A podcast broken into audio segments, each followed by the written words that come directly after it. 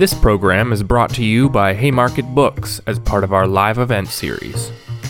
Haymarket Books is a radical, independent publisher dedicated to connecting social movements with the ideas they need in the struggle for a better world. You can help support the Haymarket Project by buying books at haymarketbooks.org and especially by joining the Haymarket Book Club. Be sure to subscribe to our podcast and the Haymarket YouTube channel to access all of our upcoming events. Welcome and thanks to everyone joining us today from around the world. Uh, I'm Dave Zirin. I'm the sports editor at The Nation magazine, and I'm moderating today's conversation. And now it's my pleasure to bring in Craig Hodges. Now, for those who don't know, and shame on you if you do not, Craig Hodges played in the NBA for 10 seasons, in which he led the league in three point shooting percentage three times. He's won two NBA championships with the Chicago Bulls in 1991 and 1992, and is a three time three point contest champion at All Star Weekend and the author of this remarkable book, Long Shot The Triumphs and Struggles of an NBA Freedom Fighter. And that's an important point, is that Craig Hodges is so much more than just an athlete. As, as our questions, you're going to see that. And so now it's my great honor to bring to you the one and only Craig Hodges. Craig Hodges, how you doing, sir? Everything's good, brother. I appreciate this invite for you and Roy from Haymarket, man. It's cool. And just thank God for getting the chance to come across the airways, man. Hope everybody's safe and well during this chaotic time. Chaotic time is right. And that's, you know, really what I wanted to start with. Believe me, when we first decided to do this, I thought I'd be asking you all questions about uh, the last dance and, and, the like, but there's so much more I want to ask you about before we get there. Um, first and foremost, what went through your mind when you first heard about or saw the police murder of George Floyd? Well, I think it was just um, a continuation of uh, what has gone on for years, man, and now it's just more visible with social media, and social media is able to be eyewitness to so many of these incidents that are going on. And I think it's just one of those things where now not only is America being uh, and I think the, the coronavirus and, and, quarantine had a lot to do with it, and as far as people had a chance to truly get a chance to take a look at things and maybe research a little bit deeper than they have in the past. So I think that's why you're seeing the out, you know, the outpouring of support and just uh, rededication to human rights, man. You know, when you look at the brutality over the centuries, I think it's one of those things that America hasn't really looked at the history of police and where it comes from as far as the slave catchers and like, and that some things are are nature and in its root, and that we talk about, oh, it's a bad apple here, it's a road cop here. It's always singled out as, you know, similar to the lone assassin thing, you know, that it's always one bad apple as opposed to the tree and the root of the tree having some some bad roots, man. And I think that's where we are today. So for me, it took one glance at it. I didn't even look at it anymore because to me, it was just uh, indicative of where we are today. And at some point in time, it has to end. Now, as you mentioned, you know, we've seen this 50 state national uprising against police violence from Illinois to Idaho. And. I wanted to know your thoughts as you saw the demonstrations grow and spread, not just around the country, but around the world. Right. For me, um, you know, just thinking about from, you know, I'm 59 years old, uh, thinking about, you know, the last time I could even imagine anything like this is when Dr. King was murdered. Uh, for me, thinking about how, you know, going through Detroit to go to the World's Fair in Montreal, we had to stop in Detroit and we saw the National, you know, National uh, Guard shooting and all of that kind of stuff. So, you know, to see, and I'm in Illinois right now, and to see military on the streets in, in the south suburbs is a trip, man. and to see, you know, whole intersections blocked off with big, you know, concrete blocks, you're blocking expressway exits and the like. It, it looks like, you know, if you were just to take a, a, look at it, it looks like we're really in a third world country where there's been a, a revolution fought or something. Yeah. Uh, or, or a crackdown on a revolution for sure.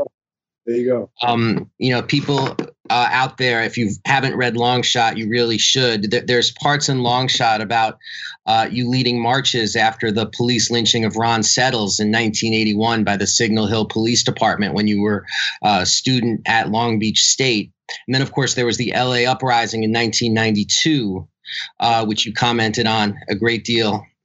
Has any of this reminded you of that? Can you compare and contrast what it was like in 1981 and then the LA experience of 1992? Does does now compare to that to you at all?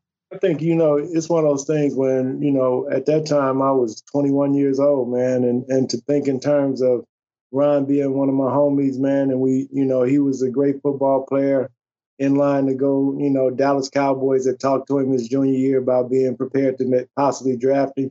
So it was one of those things for me, it, it hit home and it hit home to the point of knowing that life is precious and you never know, as a black man, you never know when it can come to an end. And, you know, my mindset has been since that day is to, you know, to pick up, pick up Ron's uh, shield and, and do what I can to, to further the next generation of student athlete, always with with that day in mind, June 6, 81, when it happened, and and to know how important it was to to me, and then to see the Rodney King stuff go down, and as a professional athlete at that point in my life, I felt like it was uh, it was important that not only to speak to the issue, but to make sure that people looked at it in a way that is not just a cursory look or and I think that's what has happened in America a lot, man, is that black lives have been taken for granted to the point where uh, death is almost like a, watching a TV movie that it's not real, but it's real, you know. So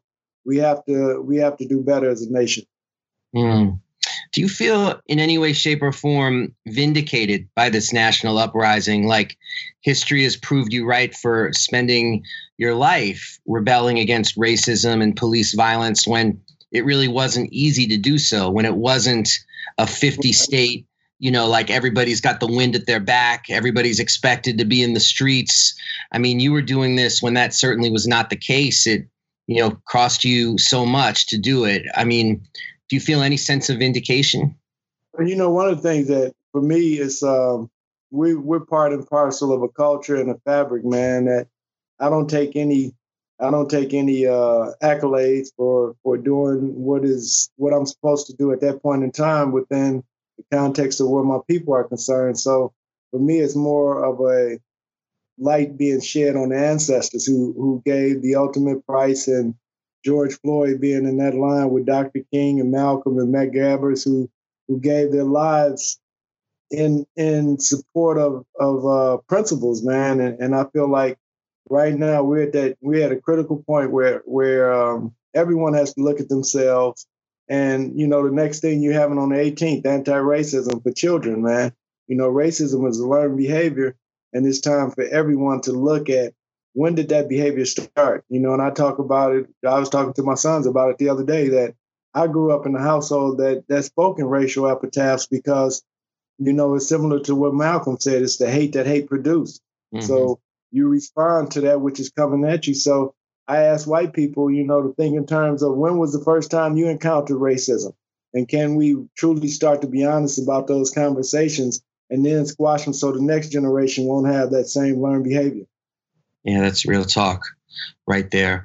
Uh, what about Colin Kaepernick? I wanted to ask you about the vindication of Colin Kaepernick. I've heard a lot of folks say if only if people had listened to Colin Kaepernick in 2016, you know George Floyd might still be with us. Do you do you think that there's a vindication about what Colin Kaepernick took a knee for back in 2016, and all the hundreds of high school and college uh, athletes who did the same? Right, and and you know that's the thing, man, is that a protest like that is much better than an armed protest. You know what I'm saying? And and that to to see what Colin has been able to do, and as far as when you look around the country coupled with the Black Lives Matter, you see people taking a knee, and none of that was done without him, without him uh, realizing that he had to do something based on where he was within his career and with, within the platform that he had. I give him applause all the time, man, because he took a he made a courageous move, man, at a point in his career, and everyone wants to see what you're capable of doing and what type of numbers you can put up just from a competitive end and, and how you grew up playing the game. And for it to be taken away from you I, I understand it, and I'm sure Mahmoud understands it. And you know, I applaud Colin for for doing it, but I also applaud you know people worldwide who supported him in social media. And I, I feel like the social media end And the amount of pressure that's being applied today is what made Roger Goodell come out and say that we were wrong about it. And then it goes to the point of, okay, you said you were wrong, but what were you totally wrong about? And how far do those wrongs go? And are we willing to admit to the depths of those wrongs that we speak about? Mm. You know, you mentioned Mahmoud. That's, of course, Mahmoud Abdul Rauf. Mm-hmm. Uh, you and Mahmoud really kept the flame of revolt live in the world of sports in the 1990s when it otherwise was, was very, very low. Uh, but now you have a lot of athletes, particularly NBA players, stepping up and speaking out. I mean, some of that has to do with the fact that former NBA player Stephen Jackson was close friends with George Floyd. They called each other twin because they looked too so much alike. Uh, you've you've had other athletes, NBA players in the streets, NBA players at George Floyd's funeral. Uh, Stephen Jackson. Uh, posted a video where he said, Louisville, we're coming for you. Breonna Taylor, we haven't forgotten about you in all this. I mean, so you've had, I mean, Karl-Anthony Towns in the streets in Minnesota. I mean, so many examples of NBA players not just you know putting out tweets, but right. actually putting their feet to the ground. What what what are your thoughts about that? Seeing these players step and up. I think out? you know, and that's that's where that point comes. Who am I? Am I identified as as a one-dimensional, multi-million dollar sports icon, or am I a human being? And that when human when human um, events occur that call for you to act responsibly, you have a choice to make, man. And I think now our young athletes with you know with the social media once again and with the level of consciousness that's being able to come across through social media, this generation a lot different than what we were, man. So I love it for what they're standing on, and I think that you know through what's going on, there's going to be a lot, lot of other instances where things are going to change. And as far as both the way this ownership is going to come off coming out of this thing and how players respect both themselves, their communities, and uh, hopefully people and community come before your sport. Mm. Now, your old teammate, and you know, I got to get to these lines of questions here.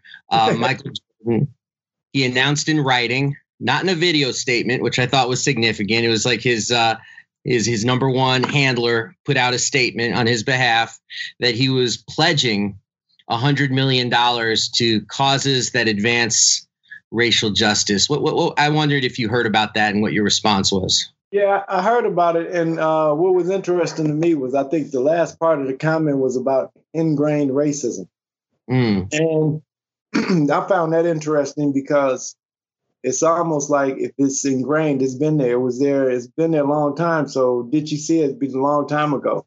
But mm it's one of those things where I feel like in a lot of ways they're trying to get ahead of the curve. Same way NFL was doing, same way Nike is doing, is that let's get in front of the curve before people really start to peep out what we've done in the past and how much a part and parcel we are of the problem. So we can we can uh, scope it the way we want to scope it, and I, and you know hopefully he has uh, he understands what he's capable of doing with his magnetism and his power. And you know, it's one of those things, man. When we we've been in the fight, we see it for what it is, and we accept the you know we accept the gesture. But once again, uh, one of my one of my issues have been with my athletes and entertainers is that we've been able to do things anonymously, but where we are right now and in the past, we need visible leadership, visible, you know, mentors, man, where young people can see that we're actually concerned and it's not just a check that I'm writing, but it's actually me having a passion about your concerns like you do. Mm. And so you just said something really important I want to highlight. Uh, there, there's a difference between athletes hitting the streets and trying to directly engage with the struggle and teams that put out these kinds of generic statements, most of which don't criticize the police directly but they put out these statements so they can be you know branded as being woke if you will exactly that's why it's funny when i hear they say oh the nba was the nba is the most woke league. And i'm yeah. like wow. You know and it's it's one of those things man where we can and that's the power of the media. The media is able to shape the, the shape the programming in such a way where people take it for the gospel. And now with with this age where you have guys like you and Haymarket and what they're doing and other people with their podcasts is that the narrative is changing and you're able to stay more on point and on focus about what's happening and not have someone else from the outside control the narrative in order to maintain the status quo or, or make money. Yeah, it is a sign of the times because the the NBA, you know, they try to do what Madison Avenue calls woke marketing or right. woke branding, but it's a sign of the times that they feel like they even have to be that way. You know, one of the things, their players from openly rebelling.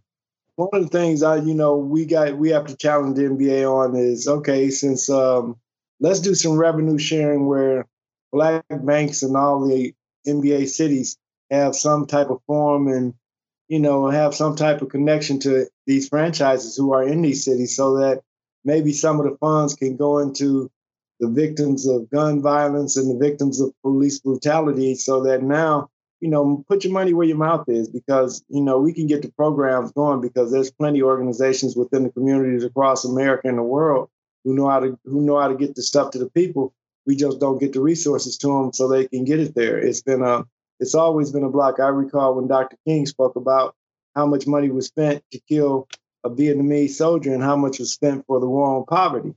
And and you know the disparaging range of it is, and it still happens today where so much is uh, stripped off with administrative costs and never get to the people. That's right. Another amazing thing about this moment is a lot of people are learning for the first time about the radical Dr. King and everything he stood for at the end of his life. Yeah. Instead of the commemorative McDonald's Cup, Dr. King, that put out. It's incredible, man. You know, it's incredible that how how engaged America becomes with dead leaders. Mm. Yeah, we praise dead leadership, but when you have someone in your midst who is walking and live and working on actually picking up the mantle of those who you are you know, it was interesting. We had a chance when I played with the Bulls, and it was Dr. King uh, celebration down in Atlanta, and we were down there the night before. We had a game. Uh, Coretta Scott King invited us to come, and and MJ didn't go, and I was I was blessed to be the next person to put the wreath on Dr. King's uh, tomb, uh, Dominique and myself. And it was so eye opening when we sat in the conference room, and it was just the players and her. And she asked if no one else be in, and she said, and I quote, It's incredible to me that the very people who killed my husband are the very people who fund his center today. Mm. And that is so eye opening when we speak about the love of those leaders who have gone when we think about Muhammad Ali and how beloved he became to the people, you know, and it's it's one of those things where America can be so hypocritical at times and in the position that she takes that it it becomes funny to a point, you know. And, and even now, when we look at how everybody is embracing Black lives, and I'm like, wow, man, oppression has been here for how long? And you know, I, you know, death is death, life is life. A beating is a beating. The beating that Rodney King took, when we look at the magnitude of it, it was much more violent than the death of George Floyd. But the outrage was different because once again, social media wasn't what it is today, nor were we quarantined to take a chance to take a look at it. So now we're seeing things in in the cold light of truth, and a lot of people ain't gonna be able to handle that. Yeah, um, I, I got to ask. Uh, you said you and Dominique. I, I, assume you meant Dominique Wilkins, since you yes, were. Sir. Yeah. Uh, I, have never known of uh, Dominique as uh, was he a political guy? Was he? I mean, he must have been. And, and, and that thing, it was just us giving honor. You know, it was. Uh, we played the next night, and um, the night the game was going to be in honor of Dr. King. So the night before, we, you know, the teams were honored to get a chance to go and lay a wreath at his um, at his memorial, and and Dominique and I happen to be the ones who get to do it because MJ asked me would I do it because he wasn't going to be able to go mm. for whatever reason and you mentioned Muhammad Ali. I mean, I've always believed that it said something really damning about this country that he wasn't really embraced until he lost his ability to speak. You know, that's when people started treating him as this kind of walking saint. Right. And I think, you know, and that's that's about prime prime time America. you know what I'm saying? Because you want to catch him when he can't say anything. You don't want to catch him when he's when he's hiding on fire, man, you know. So, you know, I'd stop and I, I was telling someone the other day when I was looking at the last dance issue and, and seeing how how corporate and how um, economics are involved. And I said, what would have happened if Muhammad Ali, prior to winning the gold medal or right after winning the gold medal, would have took that position that I'm going to market myself as this individual greatest athlete of all time, and I'm going to be, you know, the great CC and not Muhammad Ali. And would it have been the impact on today's athlete as well as entertainer? I look at Muhammad Ali in similar context of how many athletes and entertainers love Bruce Lee. That it's almost that same cultural respect, and that you know, and with Muhammad Ali, he didn't take the money. And I say, man, if MJ was similar to, if Ali would have took MJ's approach, we would have never had Ali. He would have stayed Cassius Clay. Mm-hmm. No, that's right. And his his dream was to bring the showmanship of professional wrestling into boxing before he found his political voice, and that would have been all we would have had. That's it. He would have been the gorgeous George of boxing, right? Yes, that's right. That was the guy. was was gorgeous George. Okay, so you you brought it up, so now I got to bring it up. Uh, before this national uprising against police violence, the talk of the sports world was The Last Dance. And I, first, I want to ask you if you if you watched it. Did you see The Last Dance? Oh, yeah, I, watched, every I watched every one from the standpoint. It, it was funny because I didn't know about it until a week before. And my son was like, "Yeah, Dad, you got to you gonna watch the Last Dance?" I'm like, "What is the Last Dance?" He's like, "Oh man, MJ." And so I didn't know anything about it, and, and the name intrigued me on Last Dance. Like, what is that all about? But not knowing Phil and his mantras that he gives every season. I didn't know anything about that. But yeah, I watched I watched it both from the standpoint of the critical look at it, but then once it started, just the initial opening of it put me back in the memory of the stuff that we did to win and how cool it was that of what we were able to do as a as a group, man. And so when I looked at it, I looked at it in a couple ways, but then as it started to unfold and and you start to throw people under the bus, it took a different perspective for me as as my teammates, brothers, as as big brothers to a bunch of guys that were on the team, and even his big brother at that period of time. That I got to speak on that man, and and I always spoke when we were in a group, whether it be someone if if the ball went out of bounds on somebody, I'm I'm speaking on that. If it was something politically, I was speaking on that. So I didn't like the the way that he kind of threw people under the bus, especially the way he did Scottie. Man, I didn't think that was necessary or needed, especially when a lot of people have forgot about the episode of Scottie not coming in with Toni Kukoc hitting the last shot. And then you bring that back to the public consciousness, and you weren't even on the team when it happened. So right. what is what is the, the necessity of it even being in the documentary, other than to kind of throw some salt at Scott? Right, Scottie and, and Horace Grant, um, yeah. both of whom. I mean, Scottie Pippen, from what I hear, is, is absolutely incensed and hasn't really spoken. You know, I've had a chance to speak to Horace um, a couple times since, and, and we've been we've been in constant contact. And and he told me Scottie was wasn't really feeling it, and I had a chance to talk to Harp and, and Bill Cartwright. And once again, I think Bill probably put it better than anybody that it's um, it's one man's opinion of how the seasons went and and who and what he meant to it. And it wasn't like that for everybody. So he has the ability to put his story out there, and he did. Mm. Yes, he certainly did that. You know, when when I was watching uh, the Last Dance, and I was tweeting like this, I, I was yelling, "Where's Craig Hodges?" I want to tell you why I was yelling Craig Hodges, not just because I would have loved your voice there, but particularly the scenes where they showed young Scottie Pippen trying to navigate the NBA. Who was the guy running over to him when he was on the ground, lifting him up and patting him on the head? Craig Hodges. There you go, number 14. Who was doing that to Horace Grant when he was looking befuddled on the court as a rookie? It was Craig Hodges.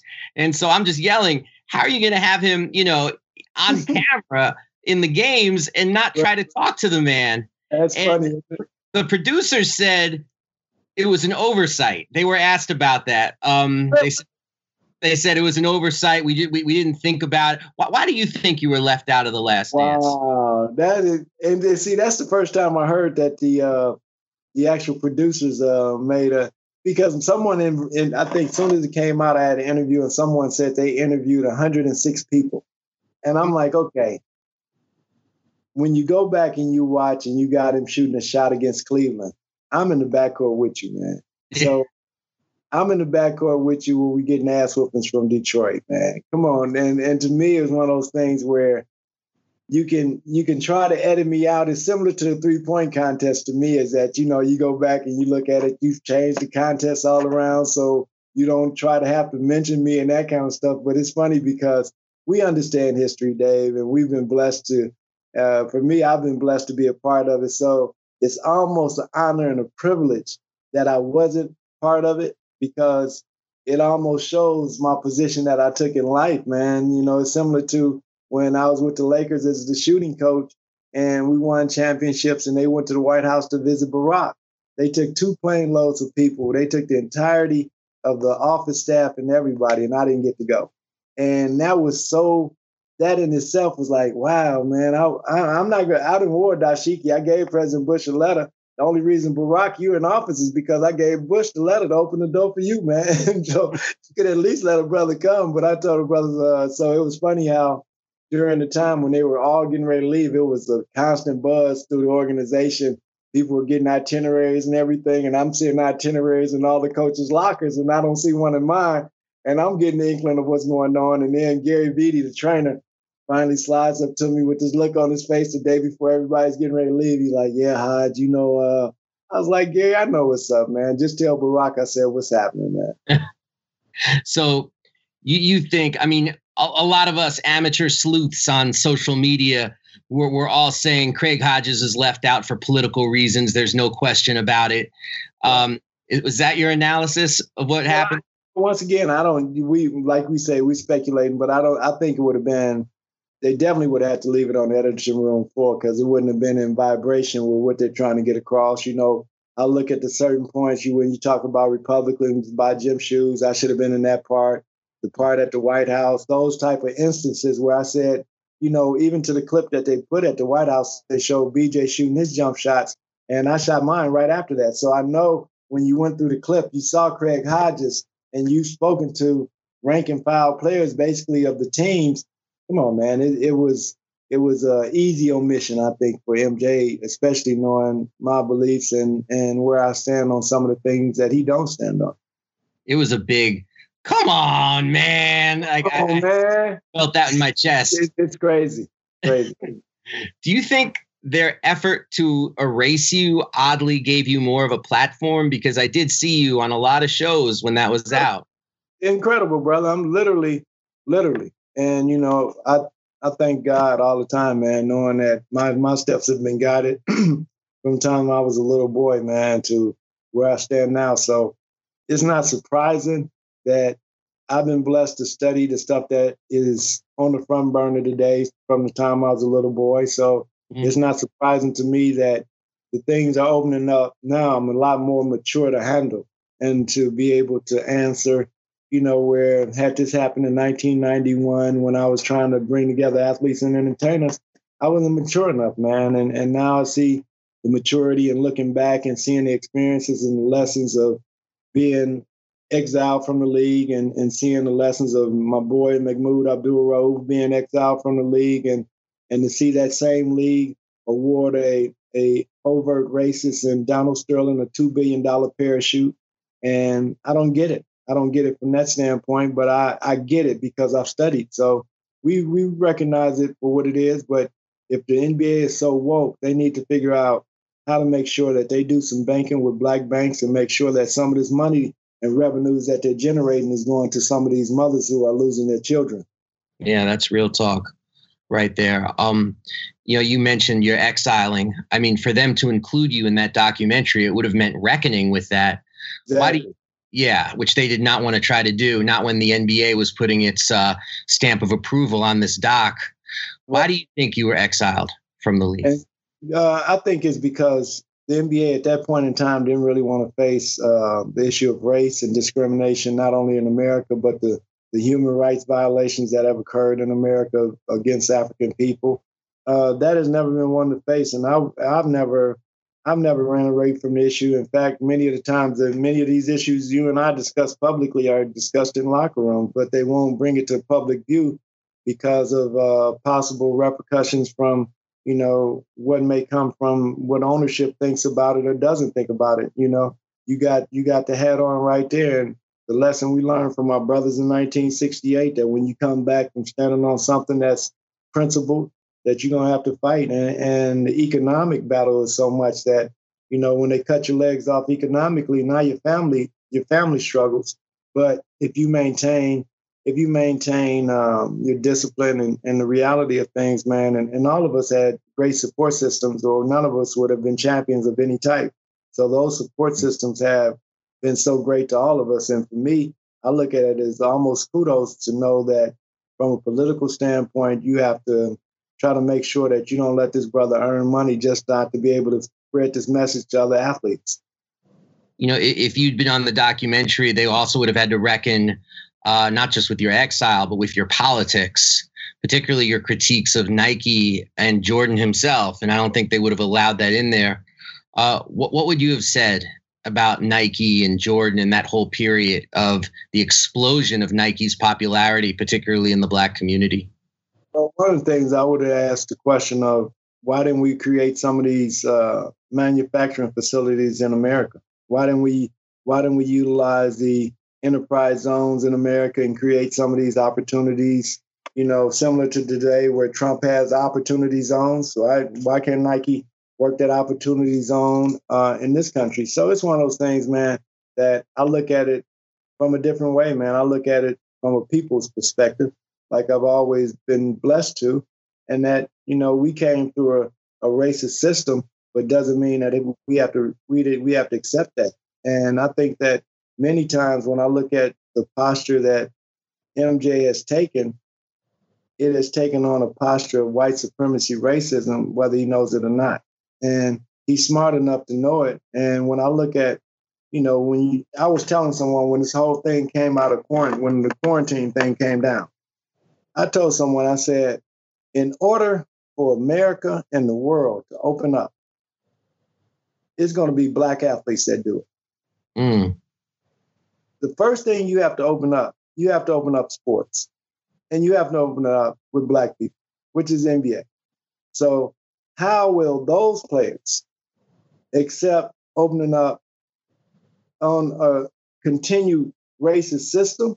Or are they being able to utilize and leverage their positions to make sure that we stamp out racism going forward and we giving you 120 days to make some of these viable changes, whether it be the economics of the league or whether it be police brutality. But some of these things have to start to take true root, not be reports and studies.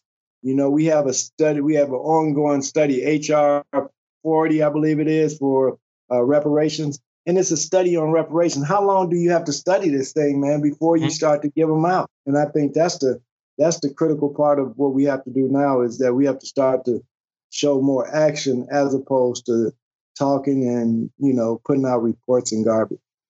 Goodness gracious, people have been studying reparations since 40 acres and a mule. Like how much?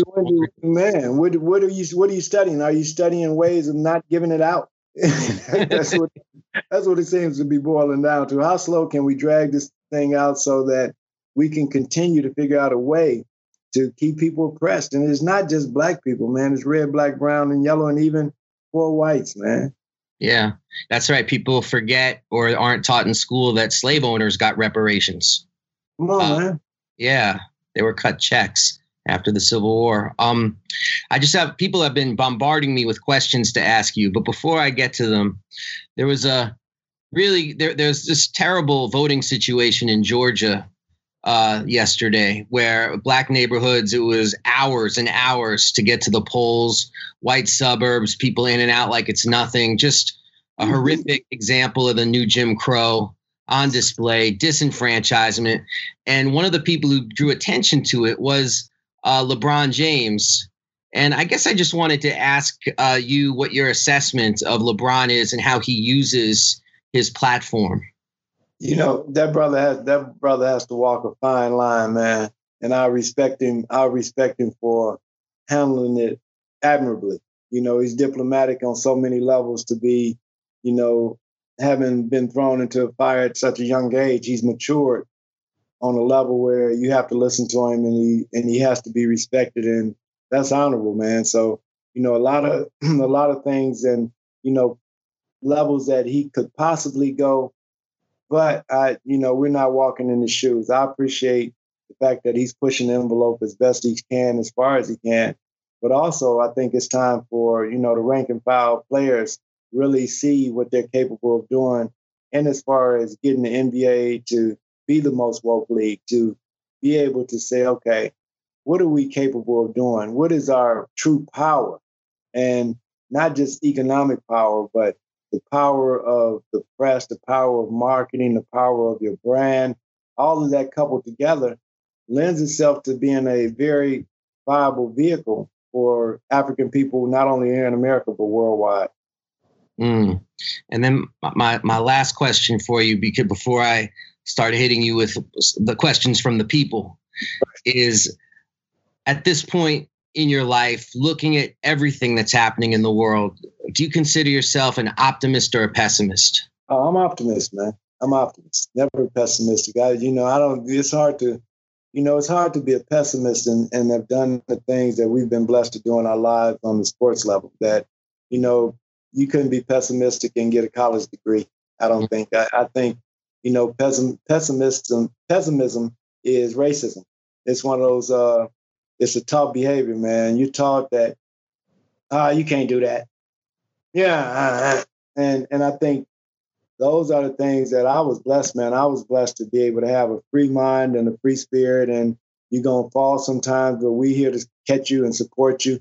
And that's been my mindset all my life to the point where I have great friends, man, that you know I can talk to, and my and my friends are growing all, worldwide all the time, just on stuff like this, man. Just because we share a certain vision, of how life can be. It's enough for everybody to go around. We know that. How can we make sure that that's the standard worldwide as opposed to it just being a certain elite that can have a, a certain voting right? So for me, when I look at the whole situation of voting and just that case in Georgia shows us how far we really haven't come and that mm-hmm. the Constitution still means something for one people and something for a different people. And mm-hmm. until you know, it's like Bob Marley said, until that happens, it's war. As uh, what was it? Uh, I was about to hit you with another reggae lyric, but I can't remember. It's something like, uh, "Don't talk to me about peace until there's justice." Hey, it's real, and and that's the part that you know. I was listening to Mike Pompeo today, and he says, uh, "I don't think I don't think there's really it's not in, it's not racism isn't systematic. And I'm like, brother, it's it's incredible. It's incredible when you stop and you think of if we take the entirety of the American, the United States of America, which is the 10 square miles in DC. If mm. we take 10 square miles and we look at the people who come together as our representatives, they are so full of shit. It ain't even funny. And they so full of it to the point that it reflects in their spirit, in their energy. Mm-hmm. And then those who are like me, who look like me, and then when you get on there and you throw up that that script that ain't even you, it looks so clownish to me. It looks so buffoonish to me. And then to see in a whole nother realm, one of the brothers I would like you to try to reach out to get in touch with me, and I've been trying to reach for him is Stephen A. Smith. Mm. Stephen A. Smith said some things about Craig Hodges that I think we need to talk about on air because you did them on air when my sons reflect to me. So it's certain things like that, man, that that carry weight that are so flimsy right now. And I, and you know that I love about it through social media. This younger generation is seeing the flimsiness mm-hmm. arguments of the exceptional the exceptionalism that is America. They're seeing America through a different lens as opposed to the lens that you know by Biden and them cats are seeing it in. Right. You think when these folks like Pompeo, when they're like, there, there's no systemic racism, is that just white blindness or are they just being full of shit so they can keep corralling racist white that, voters? You know, miseducation. Miseducation. Uh, we, you know, we talk about miseducation of the Negro, but the miseducation of Anglo Saxons is, I think, worse than anybody because you you've been fed to lie and you've ate it You got fat on it, still getting fat on it. Now, when that line is cut off, uh oh. Oh, I, I, yeah, you've been a racist. Think about it. We look at when I look at a Lindsey Graham, a Mitch McConnell, dude, I, I look at you and I can see the racism in you. When I mm. look at a Joe Biden, dude, you've been in Congress that long. You have to be a racist in the 60s. It, you, if you've been in that long, you have to be a racist at some point in time. And then that question comes back what we spoke about earlier, Dave. At which point in time, when you were a racist, but you said, you know what? I'm gonna I'm gonna go over here and dabble over here and make them think that my racist beliefs are not really there. So now you can flip the script now that you're running for president and say, oh, well, that was then, this is now. No, right is right from the since the sun came up, man, the first time, you know? So don't tell me that, you know, politics happen to change your perspective. That's even worse. Mm-hmm. That's real talk right there. Um, all right, I'm going to get to these questions, but before I do, I got to say, uh, someone asked about this hat. Um, this hat oh, is uh, yeah, it's a tribute to John Carlos, good friend of Craig Hodges, dear friend of mine. You could see his little shadow in there, and this is the best part right here. Flip it up. Oh man, let's go. I got to get one, man. I will send you one. I will send you. One. I think John's got them online. Okay. I mean, I got to get one on the head of Craig Hodges. Are you kidding me? That would be too cool. Um, so Steve Horn has a question for you. I'm going to run through these questions for you. Um, he's curious what you think about. Uh, oh no, no, this is the first one. I'm sorry. You were the player rep of three NBA teams. What do you think of the state of the players' union today? Uh, I think it's uh, it's making some strides. I think um, you know it continues to keep players at the forefront in its mindset. I think it can do a lot more from a, you know, it's been apolitical in its origins, I think, from the beginning to some degree. But I think now we have to take more of a uh, community minded approach in as far as uh, being part of the solution and being able to utilize our weight as athletes in, in that in that bully pulpit that they have to be able to pressure not only not only uh, management but other professional athletes and, and professional unions to do the like. Mm, no, I hear that. Um, the next question, and and man, people just have so much they want to ask you. Steve Horn is curious what you think about Adam Silver compared and contrasted with David Stern. Do you feel like the wokeness is real, or is it a PR charade, or is it just that players are more empowered now and it's a different era of NBA history? Yeah, I think it's a different era in NBA history. Um, David, David Stern carried it a certain way. He uh, he was more stern in his approach. Uh, Silver Silver is part of this generation that understands it has to be a certain level of uh, temperance. It has to be a certain level of um, you know engagement with the players and owners.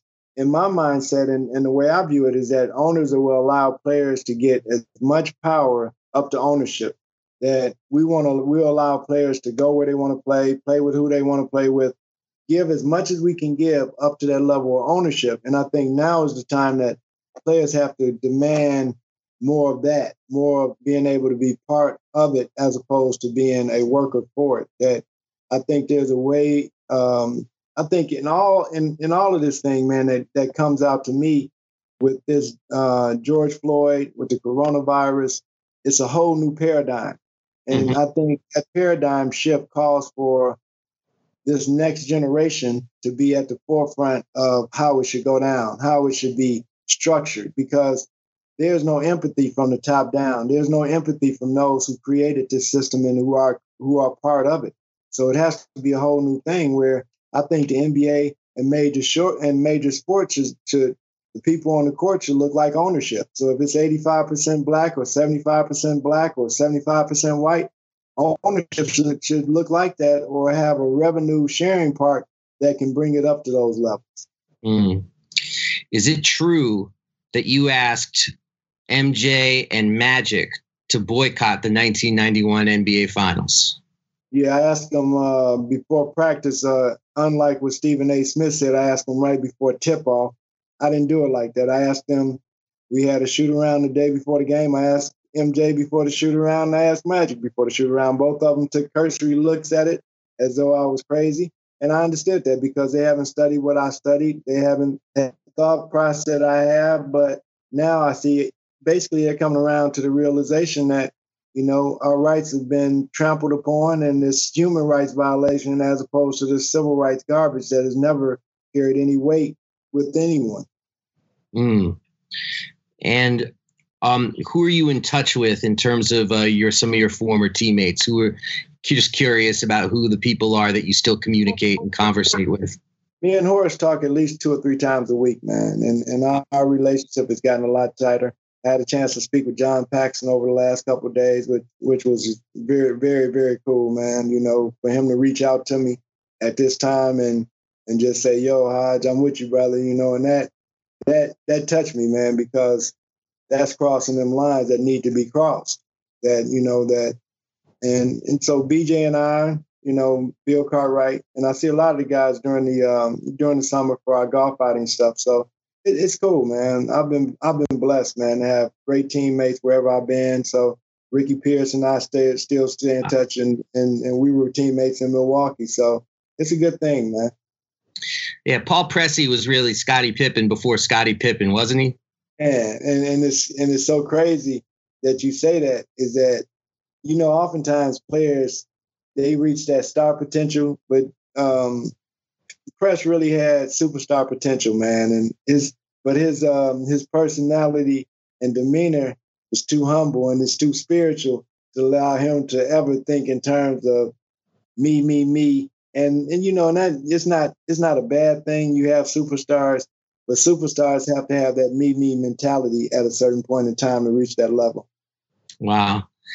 Um, the truth wants to know if you could provide any thoughts on President Obama, and in the grand scheme of things, was the person who asked Kaepernick to think about the pain he was causing through his protest. Uh, do you think he was a net positive um, in the struggle? Yeah, Barack was eye opener. I think, uh, but I think what he did was he did great things, historic things, and I think, um, but it was an eye opener for African people in America, and I think around the world that expected more, expected, mm-hmm. you know, this to be somewhat of a um, of a Messiah return or something like that. That he was going to be the cure for all the ills of African people. When in fact, that you know, we have to look at the structure, political structure, the power structure, the economic structure, and understand that Barack was part part and parcel of that. No, no diss or none of that. That's just what it is. And he had his role to play, and he played his role. Now, as far as the, the liberation of African people and freedom, justice, and equality on a human rights level, it wasn't provided through him. We didn't we didn't get that, and had we gotten that, we wouldn't be here today speaking about it. So it's yeah. things that you know are left undone, and he's no one man ain't gonna solve this, man. So it's not gonna be the president that solves it. It's not gonna be one prime minister that solves it. It's gonna be a it's gonna be the people. And that's the beauty of what the Panthers used to say, power to the people, man. And and I grew up, I grew up under that. I grew up under not the Panthers, but I grew up under the love, you know, in that 1960s, we love one another, man. So it was a it's a different, it's a different vibration, man. Yeah. Uh, Ricardo Colasar has an interesting question. I'm going to rephrase it a little bit. He wants to know if you think the NBA should be playing its playoffs when the coronavirus is still so prevalent. And I guess I was wondering when I was reading that question what you would do if you were playing now, if you were a player rep right now, what you'd be saying to your players about playing the playoffs with corona. It ain't even about corona. I ain't playing because uh, you just killed my brother. Mm. You feel me? And now with this groundswell of support, ain't none of them, none of them supposed to be playing. Why, why play? What do, how am I to go play in Atlanta when you just killed brother Arbery? How am I to play, go play in Minnesota when you just killed brother Floyd? I'm not to play. And now, if more of us take that positions, we will see some definite, definite policy nuances that reflect what we bring to the table. So, you know, it's one of those things, man, that we we got the power to do something about it. Now, will we? And no way we should be playing. And and the fact that America, and that's once again, man, where money is more important than people.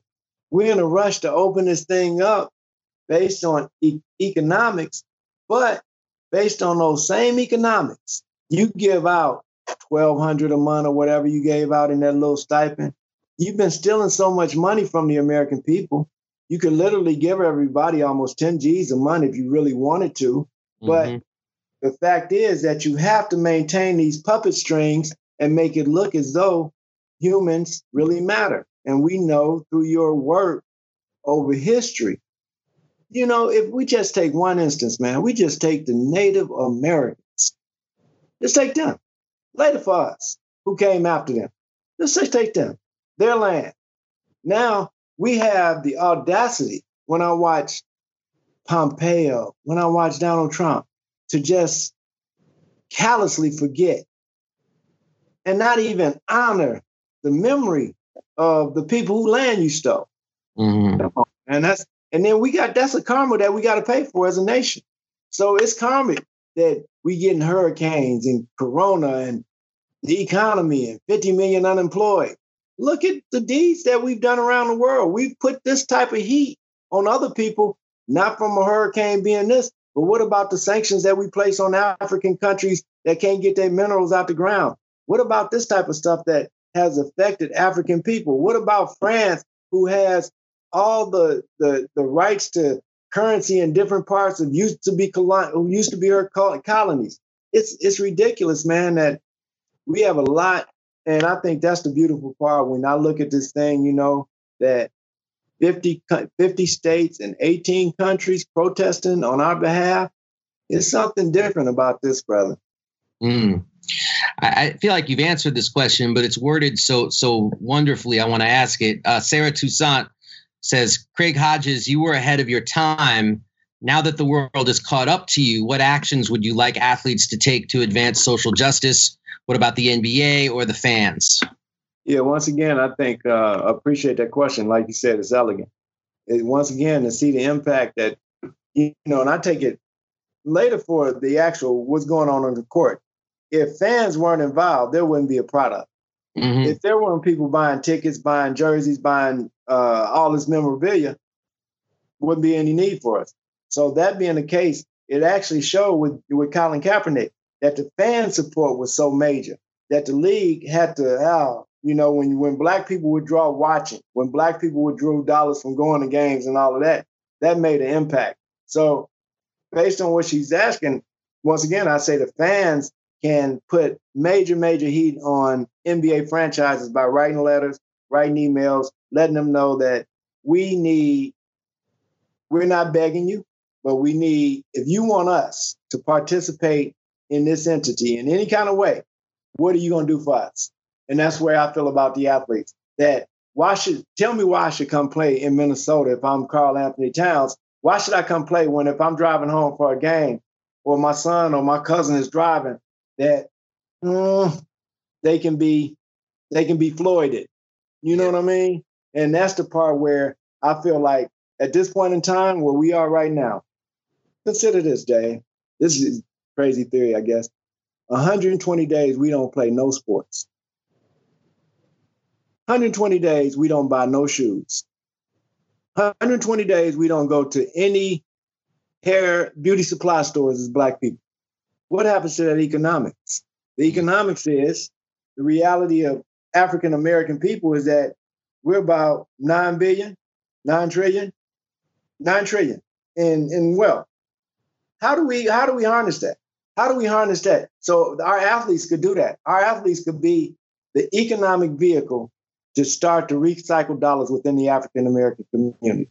So we can recycle it to the point where we ain't got to go to Walmart no more. We don't have to go to the big box stores anymore. We can regenerate that mom and pop mm-hmm. generational wealth that was within the community. My granddad told me that when Jackie Robinson broke the color barrier, it broke the black, it broke black economics. Yeah. So in Chicago, he would tell me about he would go to a Sunday afternoon game at Comiskey Park and it'd be 40,000 black people with mm-hmm. black bus companies, black hotels, black restaurateurs. So all of that, it's got to be some way to be able to blend this thing, man, to get it to where it's a reality for human kind to reach their full potential, brother. Yeah. Wow, and, and I, have heard that about what Jack when Jackie Robinson he he breaks the color barrier in Major League Baseball, but then the Negro leagues and all the jobs it provided, you know, from groundskeepers to managers to general managers to accountants, it, it crumbles, it falls apart, just that easy. That easy, man. That's why we know sport is so important to the scheme of America. Mm. Uh, the truth wants to know, uh, knowing what you know now, uh, I'm curious if Craig would have done anything different from the way he protested, any regrets or more effective actions he would have liked to have taken. None at all, man. You know, and that's the beautiful part of where I am at 59. That I know how big a how big a part that was in in my growth process and in my learning and my maturity.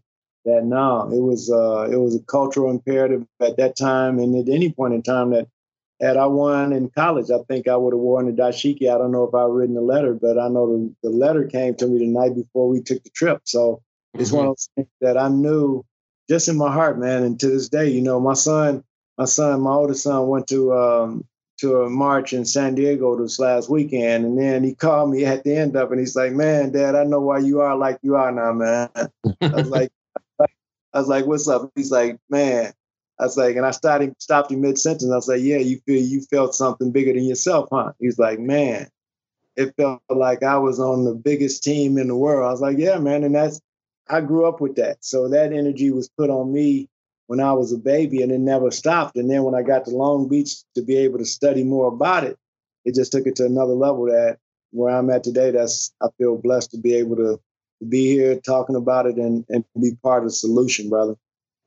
Yeah. Uh, Malcolm X Clan wants to know if you support top ranked black high school athletes choos- choosing HBCUs over big time programs with racist histories. Do you think that's an effective mode of struggle? Absolutely, and I think you know another thing is like I, I would I told people, man, what what would have happened if LeBron James would have said that he was going to Jackson State?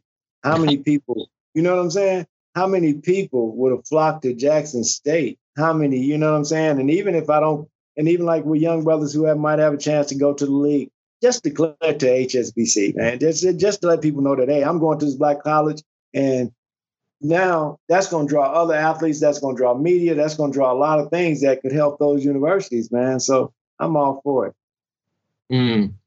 uh, joshua warsham uh, says craig when when you were exiled from the nba what sort of effect do you think that had on other players in the league? Did you feel supported or did others just feel silenced? No i think uh, i think it silenced um, till this media this social almost man really, Dave, I think it's almost silenced until Colin, man. You know, we stop and we really look at it, where, you know, it silenced people, man. People were scared to to lose their bread, and I don't blame them. I, I I get it, I get it.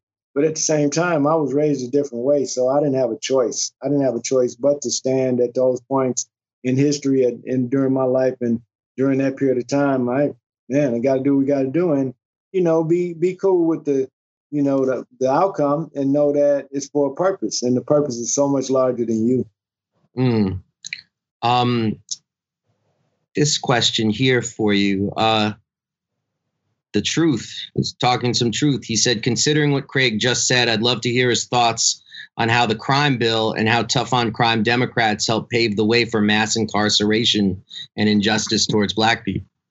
Yeah and that's and that's the funny part to me and it ain't funny, it's deadly funny when you think about a Hillary Clinton and, and a Bill Clinton and all of the, the, the hurt and pain that they can cause on the black community and walk away as though they didn't have anything to do with it and and oh yes and play this old rosy picture man. But once again man freedom and justice is ours now. I tell people right now we're free.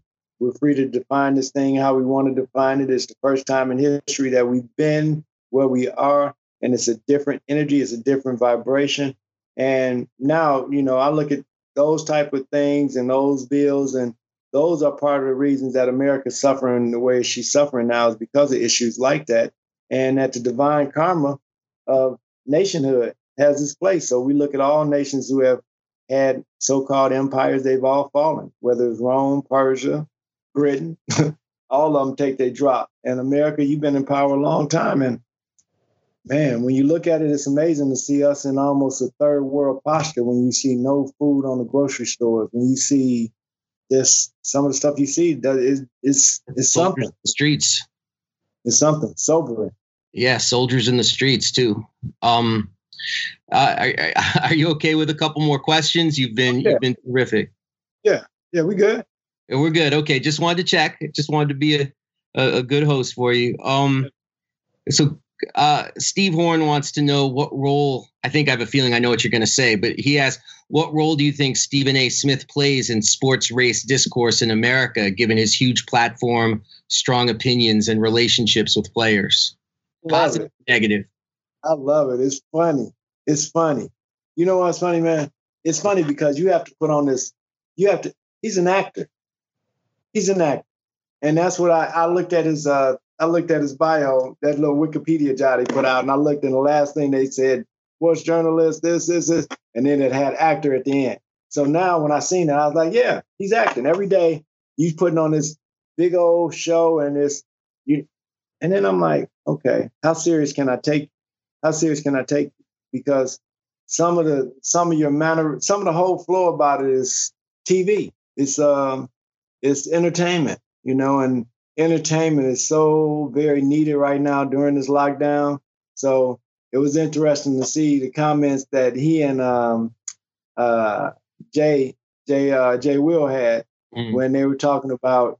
I guess uh, Jay Will said something about MJ being his boy, and he went ballistic. And I was laughing because I'm like, you know, we were taught that the only one when you throw a rock in a pack of dogs, the only one that hollers the one that get hit. so hmm. why are you so upset? Let it go, brother. But yeah, man, I think Stephen A is doing what he's doing to make his money. But oftentimes I think he needs to settle down and be more more calm in his approach and, and think about what he's saying because some of the things that I have issue with is, you know, you you got kind of loose with your, you know, with your terminology and I want to tighten you up on it and see where you really stand with. Wow. Uh, Bill Marshall has a question about two people who've been uh, really impressively outspoken over the last couple of weeks uh, Bill Russell and Kareem Abdul Jabbar. Uh, I believe Bill Russell is like 86 years old or something. I mean, amazing. And Kareem wrote that incredible op ed in the LA Times. Uh, please, please let me know. Uh, what are your thoughts about Bill Russell and Kareem? Bill Russell when you talk about, you know, they want to talk to GOAT. Bill Russell's the GOAT of basketball. You feel me? Kareem is the vice president, if it's that way. You know what I mean, man? So those are the elders that if you're not listening to them, I don't know what to tell you. That if you're not in line with them, I don't know what to tell you. And I'm not saying that, oh, you know, we we love to use the term. Uh, African Americans, we're not a monolithic people. I get that. I know we're not monolithic. That's obvious. But at the same time, there's a right and wrong. So yeah. the right that these brothers stand on, these brothers that stood on principle, man, you stop and you think about Bill Russell, man, the fact that he is who he is, he's around and still around to talk about this is to give elder wisdom, man. And we need to take it and not not negate it and not shortchange it it needs to be highlighted. And I think America needs to highlight it while they're still alive. And that's one of the things I want to talk to you about is that I'm working on a project to uh, bring John Carlos and Tommie Smith hopefully to Chicago and get them an honor, man, you know, because I think they they deserve to have that prestige, man, like Kareem and like like Bill Russell, man. The, the fact that you set up a, a conscious athlete that's able to vibe off of your experiences and to see what you were capable of doing with your athleticism, man, that that's got to be honored, man. Mm. Uh, you honored John and Tommie. I'll be proudly in the front row, standing on the seats. Um, Sydney A wants to know who, what do you admire about this generation of athletes, and what's your biggest concern for them as they become more involved in social justice issues? Well, my biggest concern is that you know they can be ostracized or whatever.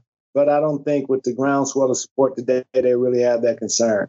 Uh, I think they have um, a lot more courage than we had during the 90s. Not not so much from the standpoint of uh, maybe what they're doing on the court or the field, but what they're doing with their voice. That they're not afraid to raise their voice. They're not afraid to take a stand, and that you know that's honorable, man. And and hopefully we can we can see through what they're doing um, a brighter future, man. Just by them standing up, we can see things happening. Mm. And um, and the truth has a question. I, I mean, you were a three point specialist, and I think we all want to hear your thoughts. Um, all want to hear your thoughts about how the league has become so three point centric. I mean, right. I think you would dominate today in a pace and space type format. But do you think it's good or bad for the game? And would you you enjoy playing more now or when you played? Uh, I was blessed when I played, man. I, I wouldn't change for when I played for anything in the world. And I, and I you know, it, it would be fun to play today because so much freedom is so much. It's, it's such a less physical game from from where I see it. You know, it's still a grind of 82 games or what have you.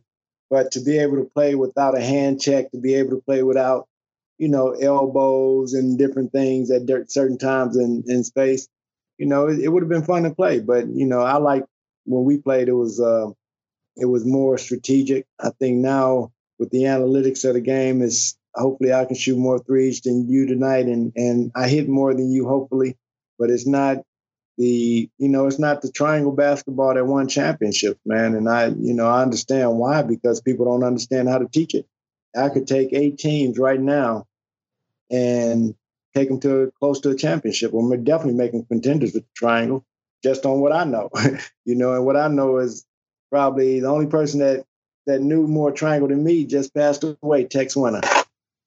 I was thinking of that when they highlighted Tex Winter in the last dance. I was like, where's Craig Hodges? Because nobody knows Tex Winter like hey, Craig yo, Hodges. And, and, the funny part is, is that people look at the transition from Doug to Phil, but they don't talk about the transition and implementation of the system, you know, and that it was everybody standing at the baseline and me and Tex standing at half court teaching them the system. And Tex told him, you better listen to Craig because he knows it and he's played in it.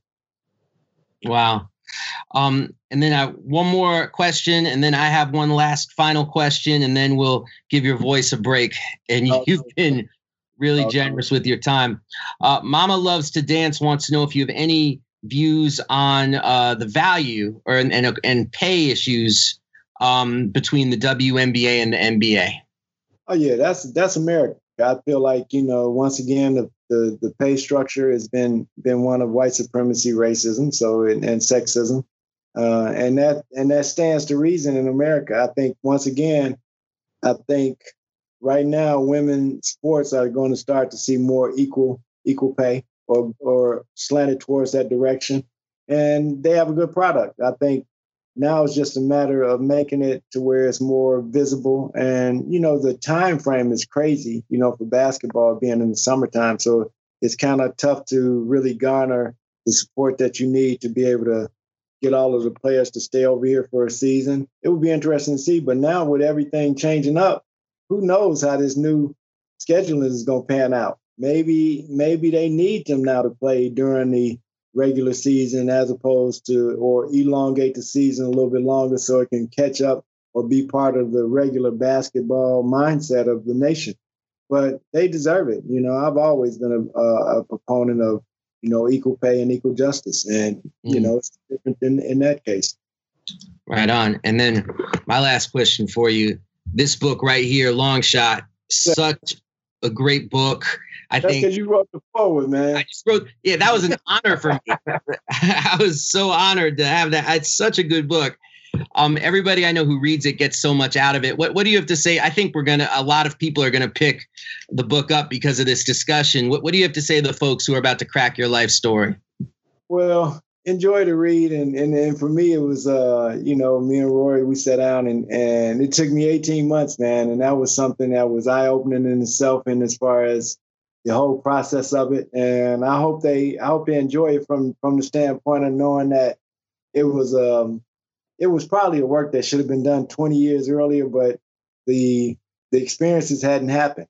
you know what I'm saying? I love to write during that period, but to actually sit down and get it done is, is it's been fun, man. It's been a fun experience. It's similar to, you know, you when I was writing it, I wasn't really thinking about what it was gonna be like when Rory finally, yeah, man, we good, we done. I'm like, done. And now we have a final product and it takes a life of its own, you know, and to the point where it's a group out of Britain who produced Black Mirror, who optioned who's optioned the book to do a documentary and movie. So it's taken a life of its own. And I just appreciate your support, Haymarket support, and those who've ever read it. You know, but hopefully those who, who will read it in the future will enjoy it and and see some maybe some experiences that similar look to similar to their own and be able to, you know, vibrate with what I was on, man. Right on, right on. Hey, uh, Craig Hodges, you you are truly one of the greats, man. Thank you so much for uh, joining us on this Haymarket chat. Once again, man, I appreciate you, Dave. Keep up the good work, man. God yep. bless you and your listeners. Everybody be safe. Absolutely. Be well, everybody. Peace, peace. Stay frosty. Thanks for listening. If you liked this episode, subscribe to our podcast and to the Haymarket Books YouTube channel, where events like this one are hosted live. And don't forget to check out haymarketbooks.org.